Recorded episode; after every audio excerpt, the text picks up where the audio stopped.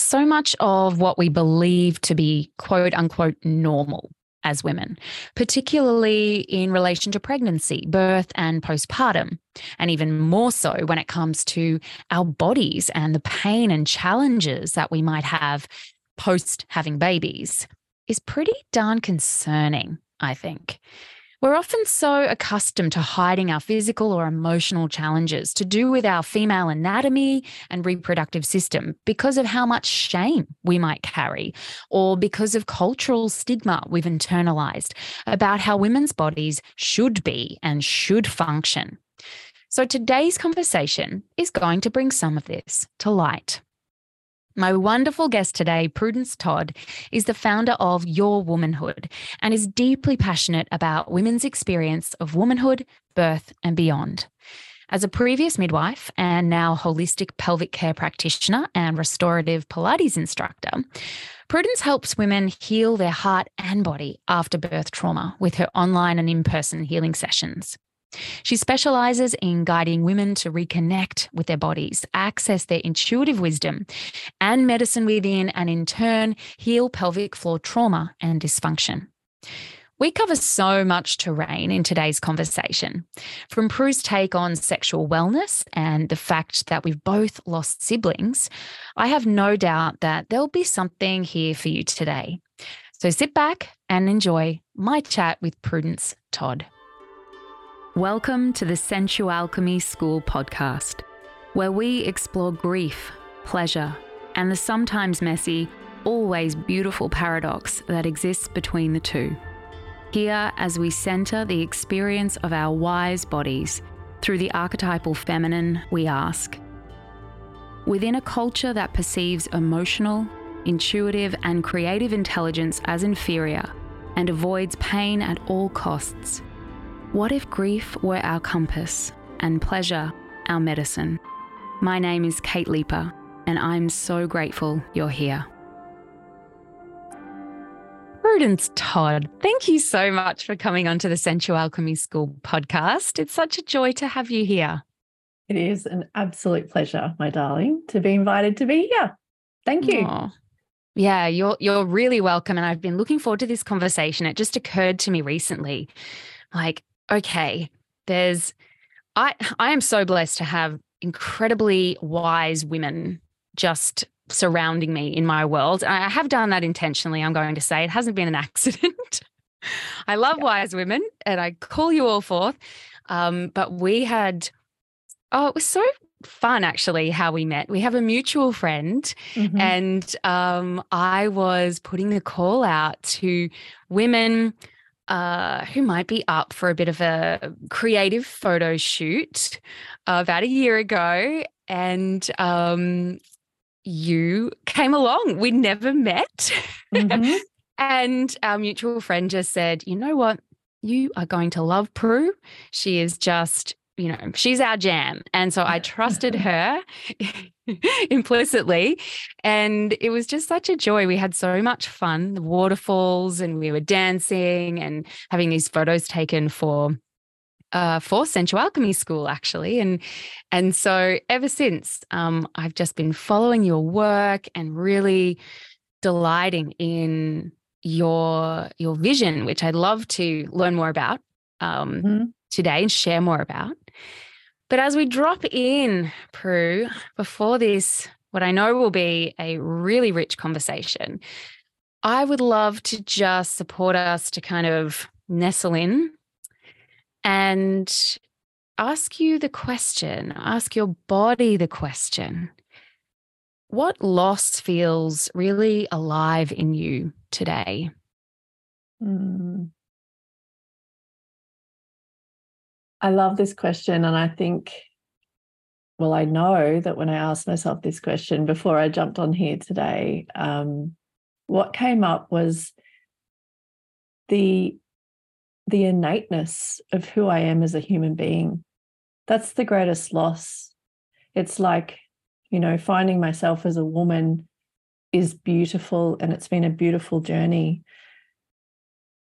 but I, I think when I when I feel into my life, it's like, oh, who was I innately? You know, before all that indoctrination and the cultural, you know, the socialization of who I am as a human, not even as a woman, but just as a mm-hmm. human on this earth.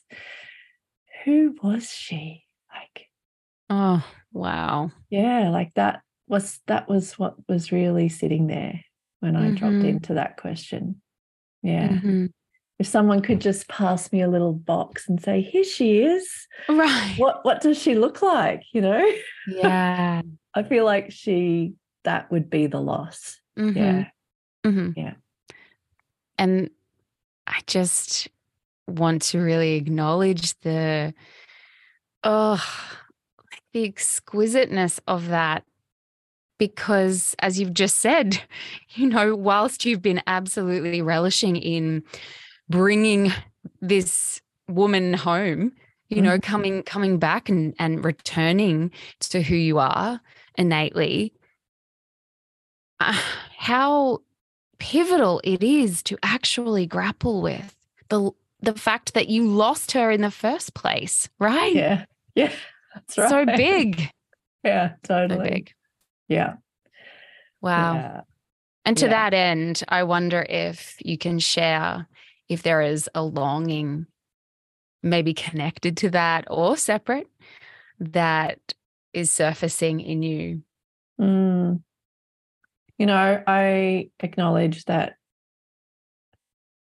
perhaps when when you know I was being raised as a little person in this world, everything that was you know shown to me was mostly for the most part done in love and care and so there's no judgment when i talk about any of the things that i i feel lost me along the way like all the parts that kind of filled the space of who mm-hmm. i was when i just came into the world and i guess the longing is really that like longing to know who she would be. If like a if i you know it's a gentle discovery. In fact it feels a bit like an adventure that like i don't know how long it's going to take. I don't know where it's going to take me. It's been so magical and beautiful up until now and i'm so deeply grateful and i've just learned so much and i know that what i'm experiencing in myself now is so beautiful and it's been so healing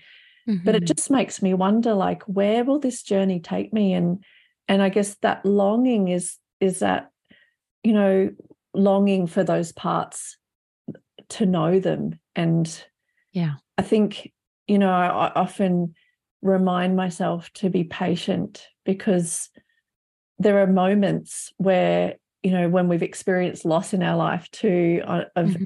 earthly people, earthly mm-hmm. ones and beings around us that are no longer with us, which you know all about. Mm-hmm. You know, mm-hmm. there's that sense of like, what what if I don't have time? And so in a moment there can be like this longing, I want to know all of it now like, can I just know all of who she was right now? Yeah. Oh my gosh. I'm right there with you. yeah. Yeah. But it takes time and it it takes mm. patience and and so much compassion and love and holding of ourselves to just, mm-hmm. you know, know that there is so much more, but actually there is so much right here in the moment. Like yeah. The two go yeah. together. Mm. I mean, what a paradox, right? And and how um yeah, how gorgeous it is to be reminded of that and also how challenging because I, you know, and as I'm sitting here listening to you, just nodding, going, yes, I know that longing, that yearning. Particularly, I think as uh, it's been my experience and, and as I continue to speak with women of a similar age, you know, this midlife awakening that's happening, there is so much realization at this point at which yeah, it can be heartbreaking to really mm. feel into what has been lost, what has felt like it's been taken, and all of those um, yeah, really very challenging things that can feel so confronting to us. And so, yes, it is this like big quest for reclamation. And also, I love that you've just reminded us to pause into what is here and how far have I come and Mm. what, you know, yeah. So I would love to know a little bit more, Prue, because I think your journey has really exemplified and and as I've gotten to know you and I really see the work that you're putting out into the world, it feels to me like you've kind of had a few chapters already in terms of trying to find yourself and and really coming home to the most authentic version of you. And you used to work as a registered midwife. Mhm. I know that you still work very intimately with women with Mm. uh, holistic pelvic care and uh, a number of other things.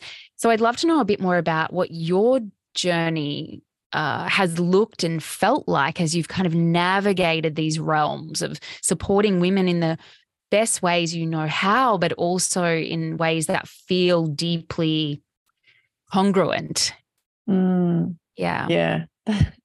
Congruent being a very pertinent word. Mhm. Um, yeah, look, I became a, a registered midwife after I was a registered nurse. So I went through the nursing system first and was one of the last kind of programs where I was paid to work as I studied as a midwife, which was really awesome. And that was before I even had children.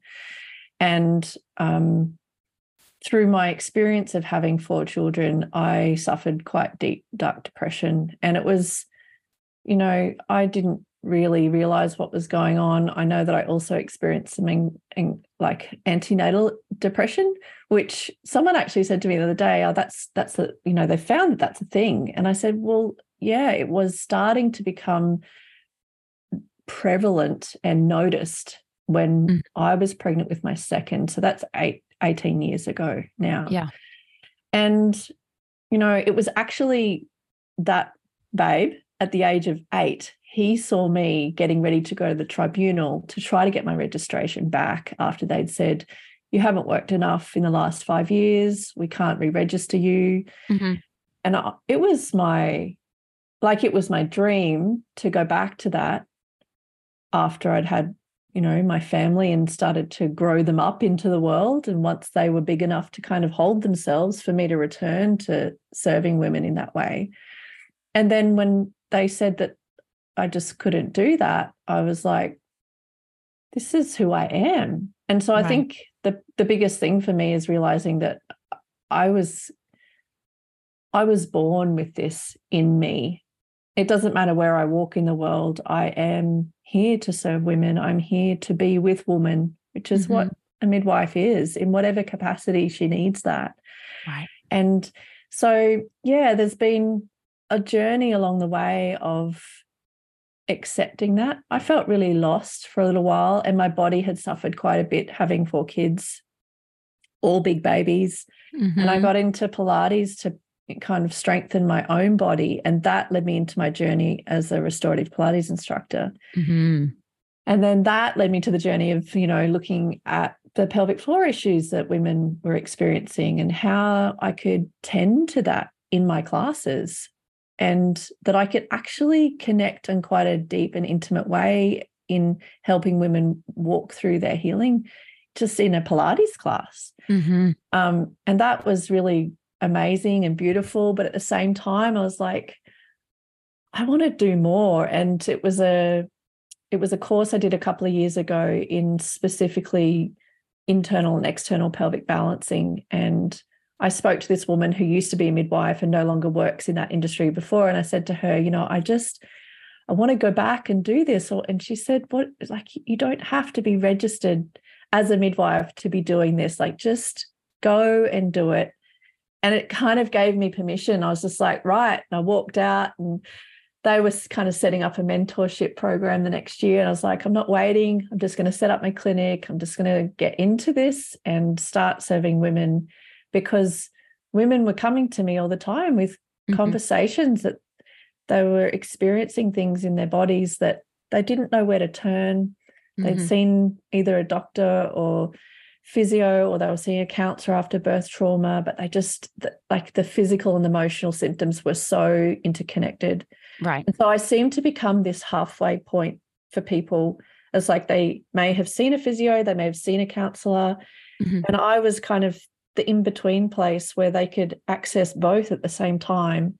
Yep. And we could walk into either a physical or an emotional healing journey or both together. Right. Mm-hmm. Yeah. Mhm. And so, yeah, I've really loved that. I'm still teaching Pilates and I love doing that, but I've cut right back on that um, as I've grown this work with women that I'm really, really passionate about. And it was coming back to my eight year old son, it was him that said way back when I thought I'd go to the tribunal and fight this registration. He was like, Mum, what are you doing? Like, why are you fighting this? You're not going to go back and work full time anyway. You've got us to look after. Right. And it was just a door that closed. And there is a sense of loss for that. You know, when I talk to women that are in that space, um, I miss it, Mhm. but I choose to be present. So it's that whole longing and loss thing again. It's like, you know, Yeah. I miss that, but I love what I'm doing. And I know that I wouldn't be doing what I'm doing if that hadn't have happened, you know? That's such an amazing point, and I. It's just such a, a potent reminder that you know when one door closes, it's so easy to turn to the door and just be like, "Holy shit!" You know what what has now been closed down, and yet time and time again, it's like once one door closes, if we can kind of allow and honor that door and know that it's closed for a very I- guess a it maybe it's not as clear. Often it can be a clear reason, but sometimes it's not. But really trusting that there will be something else that opens. That's a really Mm. challenging liminal space to be in. It doesn't matter if it's to do with work or relationships or whatever it might be, but there will always be something that moves in to fill the void. And and the more that I kind of work with women in uh, and in a really deeply embodied way, the more stories that you hear and the more I've experienced the natural next step just comes and presents itself. And so it sounds to me like you have been called into a very uh, specific purpose, even though you're dancing between a few realms. It's like you are here to be with women. You are here to support women, women's bodies, women feeling safe and supported and loved through um, pregnancy and birth and postpartum. And I'm just celebrating that so hard because you've just found your, you've you've created Mm. um, your sweet spot where Mm. I know that women just benefit from you and your wisdom and your skill set so incredibly. It's really cool. Thank you for celebrating that. It's beautiful. and you know, I think that when we've experienced a really um, intense experience where there is a lot of grief in our life, you know, taking the like I often say to women, just walk through the next door. Like Mhm. just whatever door opens, the, the easiest route for you for the next little while. Like try not to force anything, just whatever door opens next, like that's the way we want to walk. And so that's kind of what happened through this experience. And I learned that lesson very strongly, you know, after my brother died. But even now, like the the reality of just really feeling what's going to serve me Mhm. you know waking up on it i'm so fascinated by how you know i'll have a whole line of appointments signed up for the week and women coming to the clinic or online or whatever and it'll just be like someone will drop out and then the next door will open it's just like instead of being stressed about the cancellation it's like what's the next thing that's really easeful to walk into Yeah. and that's so healing because it allows our body to just be like Yeah, and just fully open and receive. And it is Yeah. really hard to to do that in a world that is like, nope, you fill that space. absolutely yeah. absolutely Yeah. yeah And I suppose I'm really curious, Prue. I mean, there's lots of threads that I'd like to kind of pull on there. And you mentioned that you um, did lose your brother. I, I want to kind of circle back to that because that is something we have in common, which is sibling loss. Mm. I will return to that. But I'm really curious.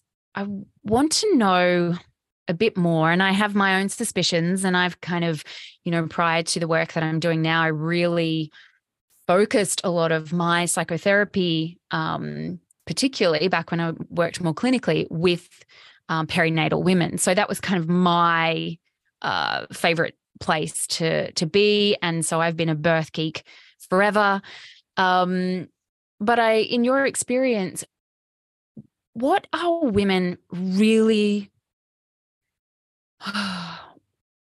What are they struggling with, and what is bringing them the most challenge and heartache in terms of their perhaps it is pregnancy, perhaps it's more the postnatal. I know that that's kind of an area that uh, we tend to emphasize because it is, and it can be, particularly for first time mothers, a real shock.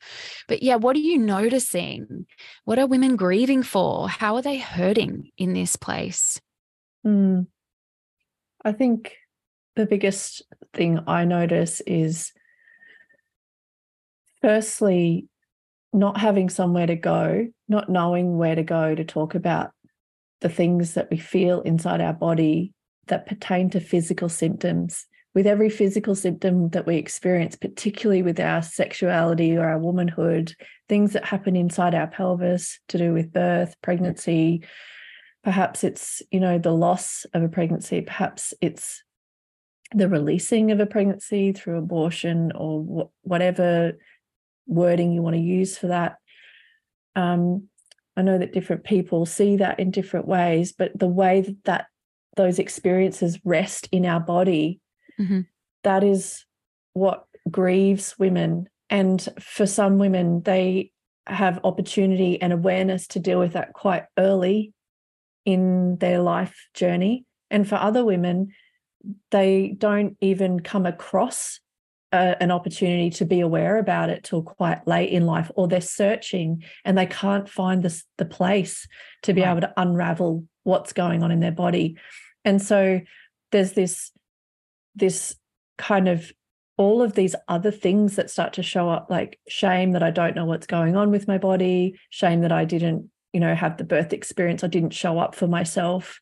But then there's a double layer of shame that happens, particularly when women can't find the person to, to help them, or they've been searching for a little while of shame that I've let this go so long mm-hmm. without knowing how to heal myself, without knowing right. how to, without even knowing that I have medicine in my body. Like, why wasn't I taught that?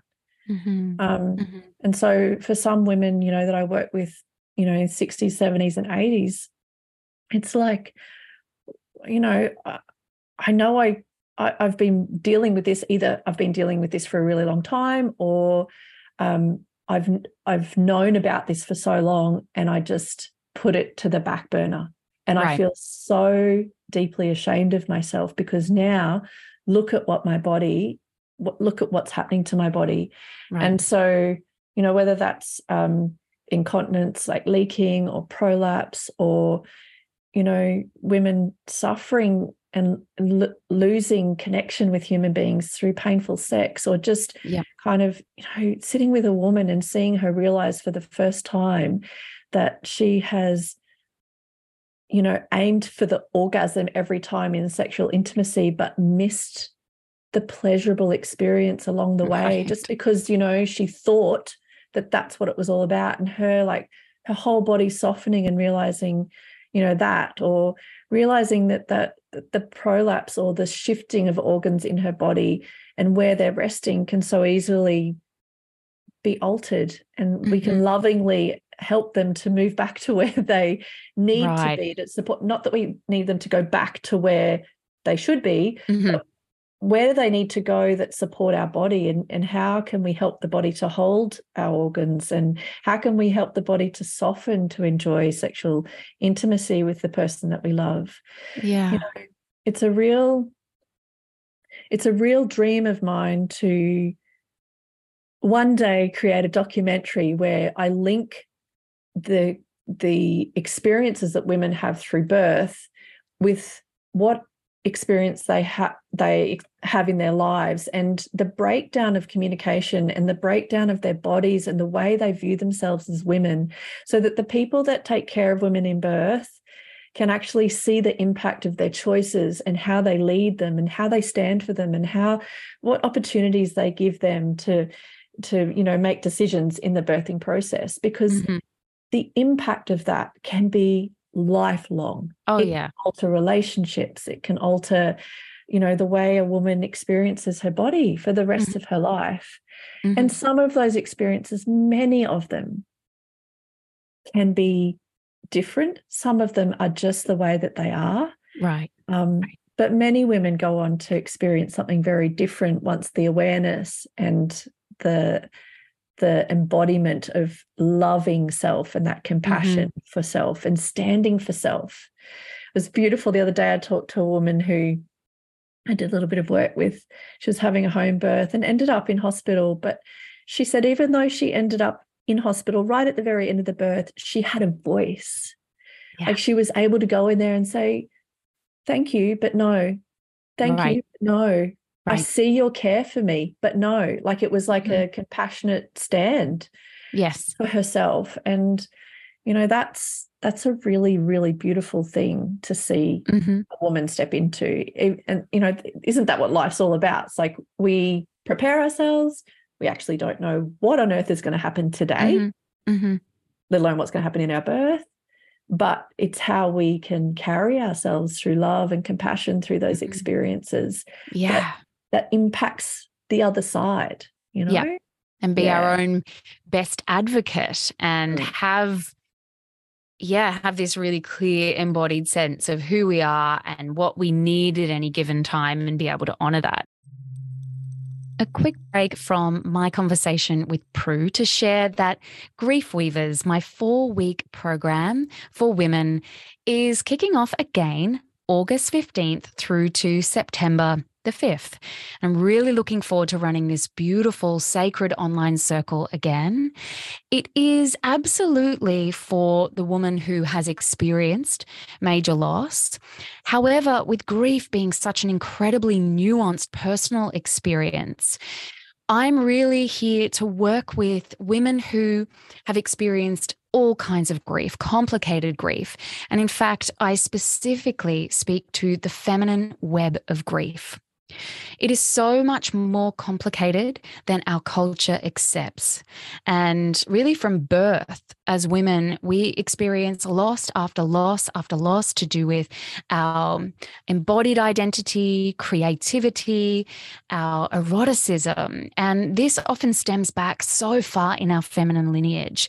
And so, Grief Weavers is a beautiful program where we untangle ourselves from the feminine web of grief and really begin to come into a new and rich relationship to our grief, to be fully supported and return to aliveness. So, if you are interested in joining me for the next round of this four week Grief Weavers program, then head straight for the show notes or go to kateleeper.com slash griefweavers for all of the information. I'd love for you to join us. It is a really beautiful and transformational experience. I mean, that's major, like you say, in every day. Um, but in in birth, that's everything. That's mm. paramount. And I think as I hear you talk and and there's so much, ugh, so much fodder there.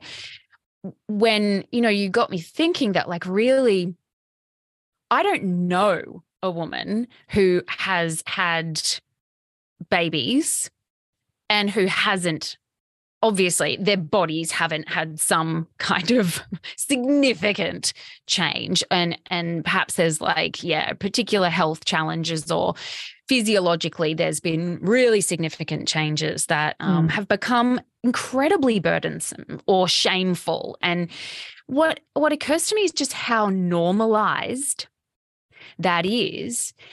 And so on one hand it's really important that we bring voice to that and that we say, yes, I see you, me too, or I have this. And yes, like it's a tremendous thing to grow a baby and to birth it in any which way that it happens.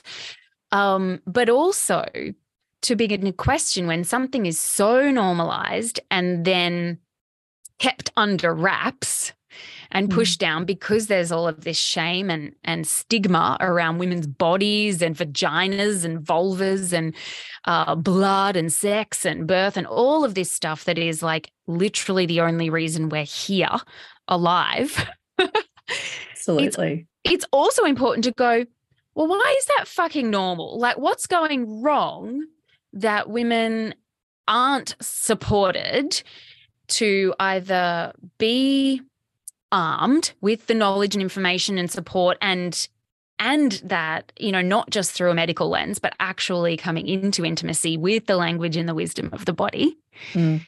um, but also that, like, yeah, how the heck, and this is probably another conversation for another day, how the heck are women, um, women's bodies being so bloody damaged as well, you Mm. know, and and again, that is a huge conversation. And I I think that really from the way that I see it, it is because so often we aren't our own best advocates in birth. We hand over our power.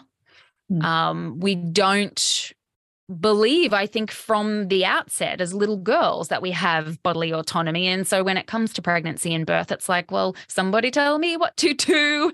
Mhm. Um, and I feel like when a woman does come to maybe after a bit of time and depending on where she is in her mothering journey and really begins to feel into some of the grief around maybe how experiences played out or how her body is now um has been uh harmed or hurt or just naturally you know just naturally by way of of this big process Mhm. that there is often a huge, you know, such a huge amount of sorrow Mm. and wishing for things to have been different, wishing to um, feel different and have had a voice and had better boundaries and all those things. And um, yeah, it's huge, Prue. it's so huge. But I think often the grief part is missed. It's how do I fix myself? What's wrong with me? It's not, holy shit, I have lost something here. Um, and I love how compassionate and tender you are within the way that you work with women around this. I think it's so vital. Mm. Yeah. Yeah, that was something I was going to like was coming through for me when you were just sharing is that, you know, the biggest thing when women, if they've already been seeing somebody prior to me, is that they're just not, they're not held in true compassion. It's like, yes, the physical component, this has happened, go home, do some Kegels, or we'll schedule, we'll schedule for surgery. Like the amount of women that are just scheduled for surgery. And it's like, you know, in some ways that's yes, that's the system, but we've also grown up in a culture that doesn't help us to know anything different. Like it doesn't help us to have a voice in birth. It doesn't help us to, you know, I look at my daughter now who, you know, comes to me with things like she sent me a message this morning saying, Hey mum, what are the best herbs for womb steaming? Like oh, wow. these are the conversations that, you know, I want for every woman who has a Mm. daughter, every every guy who has a girl that if you know if he wants to fully support her to be able to have these conversations because sh- she's growing up in a space where it's all so normal like to trust your body to know that you know these things are happening in my body. And you know when a woman has a baby you know when, when we when our body goes through a huge life event there's bound to be some changes like oh, yeah. and yet women feel so broken by those Mhm. changes and that's also you know a mindset that's not helpful it's come from the outside That's and right. Yeah. yeah so to help them You're really ruined now. yeah or you know yeah. yeah just like yeah i just uh, it's interesting i had a lady re- recently and i just ah, like sometimes women say to me i don't want to be like i don't want to become super conscious of down there and i'm like well you are going to be Yeah. but it's going to Yeah. be in such a different way. And it's going to be you being called in by this soft, mm, gentle mm. voice that's no longer going, I'm broken or like just ignore it. It's going to mm-hmm. be this little gentle calling home. And it will call to you through multiple parts of your day. Yeah. And it's your choice to either get to know her or not. Yeah. Yeah. Oh, Yeah. so much. I had um a, a bit of a journey with my cervix. I'm still on the journey. Um last year, but yeah, precancerous cells and you know, I'm still monitoring things and um and I just vowed at that point that cervix is queen.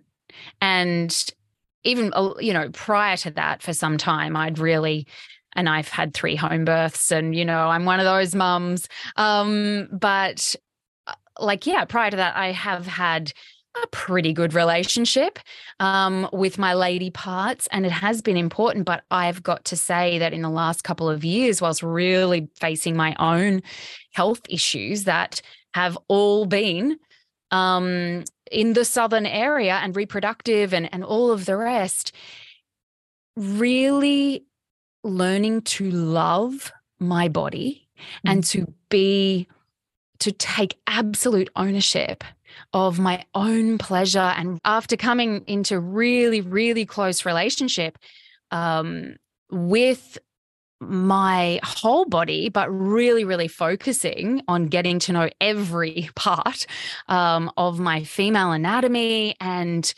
really deciding cervix is queen, there has been some tremendous shifts in Mhm. terms of, you know, my comfortability with who I am and uh, being able to set just so like better boundaries for myself, but also to really like protect me um, from others who I don't know. It's it's so. I'm going to cut that out too.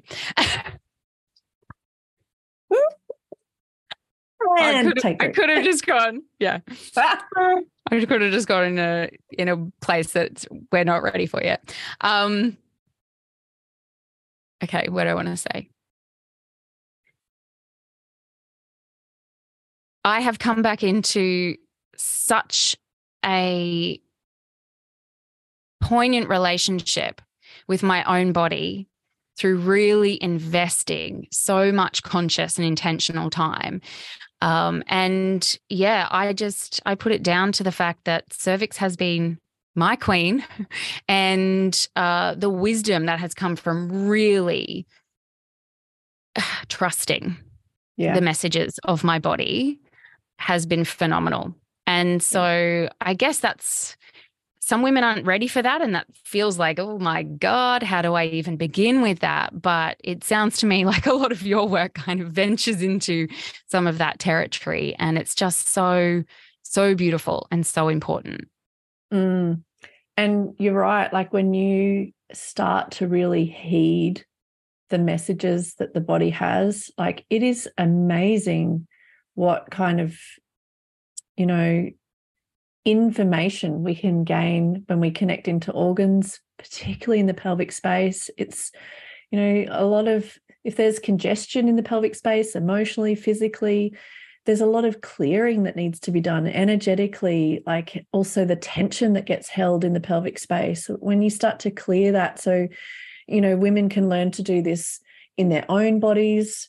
They can come and see me and learn how to do that themselves, or we do that together. Like it's always based on what a woman is ready for. And, you know, a woman said to me the day, I just, I just don't feel ready. I was like, you know, you know what you're ready for. You know, Mhm. there's no urging of me. There's no agenda. There's nowhere that I want you to be. Um, and you know, the ovaries always have messages for us, and the womb space, and even whether the organs are there or they're not. I mean, the cervix isn't just something that's floating in the middle of the pelvic space. It's Right. connected to everything and has Yeah. so much information to give to us. And it's really beautiful to hear you really prioritize that and like Mhm. put that at the center and the foremost of not just dealing with it physically, but like how can I connect into this part Yeah. of myself that's calling clearly? for me That's to right. love her. Oh, Yeah. yeah. I've written my cervix letters and poetry, you name it. We are tight. Yeah. Yeah. For want of a better word. Yeah. Um, but I, uh, just to like veer off somewhere else after that, um, I would love to know, Prue, when I hear you speak, you know, and and I I love your beautiful mothering energy. I am aware that you have experienced incredible grief in your life so far. And I mentioned earlier that you that your brother had died and uh, you have had your own journey with PND. And I'm curious to know how your personal experiences of grief and your relationship to grief has supported you or has has created the foundations that um i guess yeah have have really been super important in the Mm. way that you you know share your gifts with women Yeah. I think uh, um, to go back, it's, it's like a woman said to me the other day. She's like, you know, I came to you for birth trauma, but your work took me way back to connecting to myself prior to any of those experiences. And, you know, my brother's death helped me question a lot about life and a lot of the things that I'd just taken for granted because they were taught to me. I was raised in a Christian home and had, I still, you know, there's so much about, you know, Christianity that rings true to me, but very much in my own way now that I've sat with it. It was not just the way it was taught to me. It's, you know, I've sat with every question about life and where he went and what happened to him and why he's not here anymore and just sat in stillness until I no longer need to know. And so when it comes to working with whatever it is in our bodies, and, you know, this is an ongoing journey. Like I was literally just thinking this morning, you know, what, how would you feel? Like it's, it's like the self reflective process is always happening. If today was, you know, your last day, like Mhm. what what would that what's resting inside of you and so you know it it's ingrained in me it's carved this deep still river of faith and love and trust that i i actually need to find that in whatever experience and so you know it doesn't mean that all of our work will miraculously change things even though that's what that's, that's our deepest prayer is that we can heal ourselves Mm. but we actually don't know what today will bring but we know that we can carry ourselves through such deep love and tenderness that it's nearly like we can face whatever life mm. brings. And part of the process of even going back before Gaz died was, you know, separating from my partner for 12 months, which was so unforeseen. And during that time, I was, I had this process that I learned where I I met life again, and life had become quite abrasive to me. It's like I had experienced so much depression by that point, raising my children. Life had been so difficult and dark, and I you know, I'm the I'm the eternal optimist. So I just Mhm. see beauty around me all the time, but I was so heavy and dark Wow. on the inside. And I remember realizing this day through this exercise that life wasn't a friendly thing. Like when I met life face to face, it brought so much anxiousness and fear and uncertainty. And I went through this process of getting to know life again and make friends with life and trust life and love life. And I I really feel like that helps me to connect deeply with every experience, every woman, you know, like not knowing what the outcome of even having a conversation with a woman who may ask me questions. It's like, I don't need to control this. We're just going to call in whatever needs to happen here. yeah Yeah. And let the process flow. hmm Yeah, Does that relate. question. It does. It does. And and I think, you know, what has it sparked this recognition in me. I wonder how old was your brother when he died and how old were you? What was the Mm. He was 42 Mhm. and I was nearly 40.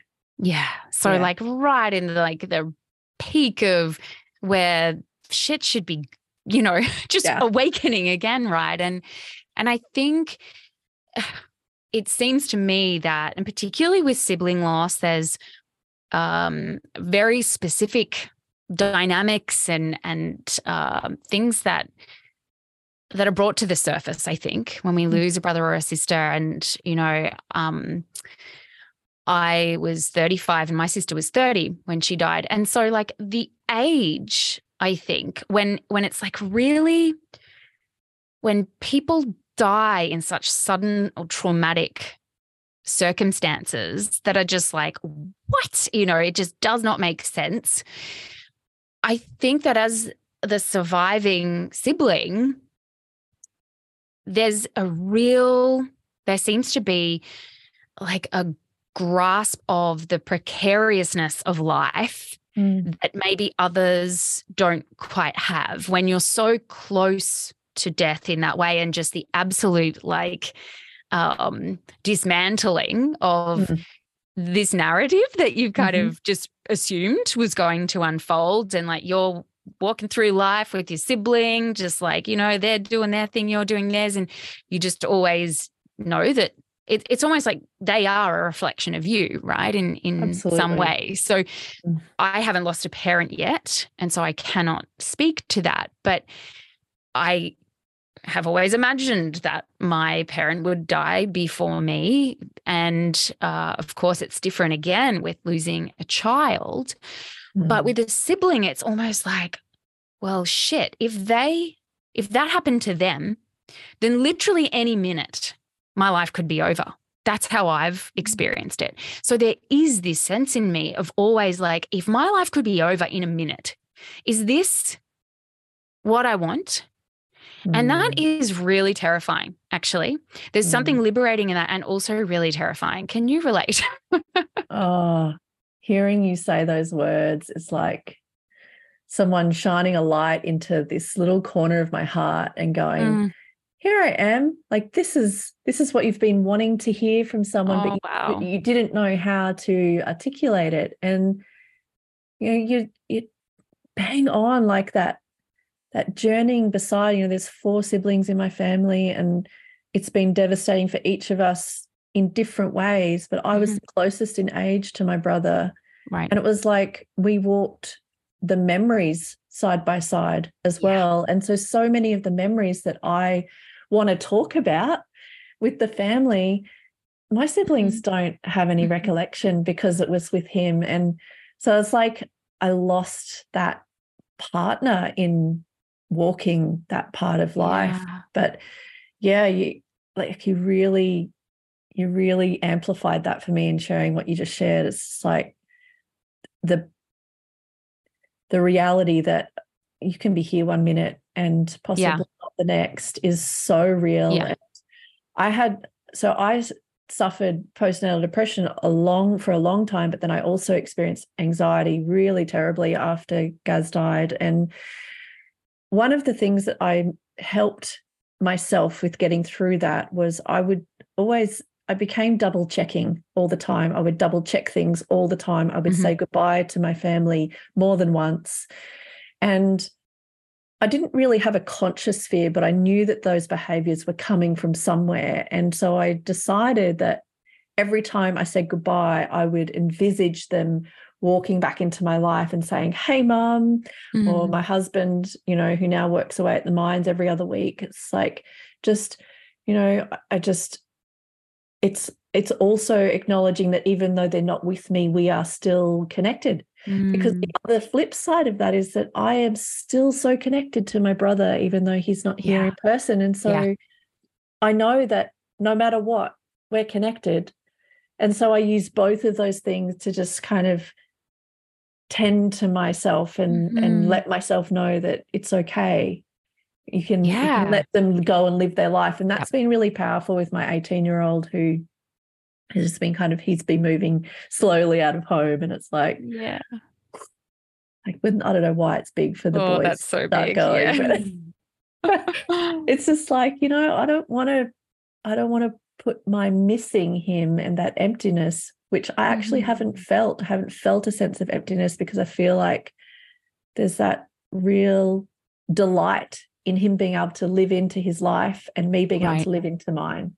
Right. And I have no doubt that because you are well practiced at allowing the grief to be there and to open to it and and grief has been your companion for some time that this rite of passage is of course challenging and painful in many ways but yeah i've no doubt that it's like okay here we go again it's just Mm. another flavor of loss and and you are familiar with that and i think i think it is about yeah just practicing meeting these losses in this way that eventually we begin to be it doesn't get easier necessarily but we're better partners Absolutely. with with grief and we're able to yeah walk alongside it with just a little more I don't know, comfortability maybe isn't the right Mm. word either, Mhm. but you know, there's just some familiarity and and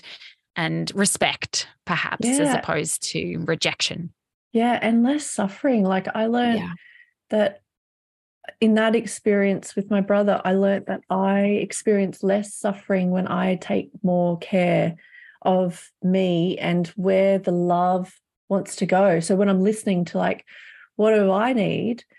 It's like my body actually can experience joy and Mhm. less suffering because there's the tending to, which is Yeah. just, and I, that has been so helpful with the kids as well. for sure. Yeah. I really love that so much. Yeah. Well, we've gone places, Prue. Uh, I feel like we could talk for like another three hours. Ah, I know we could. And I just love how we've like, we've gone into birth, we've talked cervixes, we've talked sibling loss, we've talked working with women. It's, uh, yeah, it's totally my kind of conversation. It's been such a, um, yeah, such a beautiful conversation that's just traversed um, so much different landscape. And I guess I'd love to close things out today by really um, supporting anybody who wants to get to know you and wants to investigate what it is that you do uh, with your womanhood, which is your beautiful body of work. Um, and are you only working in person in clinic, Prue, or do you also work online? So just share whatever you would like about, yeah, how people can reach you. Yeah, thank you. So I do work in person in my clinic and I also work online. Awesome. So with women all around the world. And um, just recently released my podcast, which is really Yay! exciting. So yeah, that's all about unveiling these conversations about, you know, things that women need to talk about but don't know how or where to talk about them.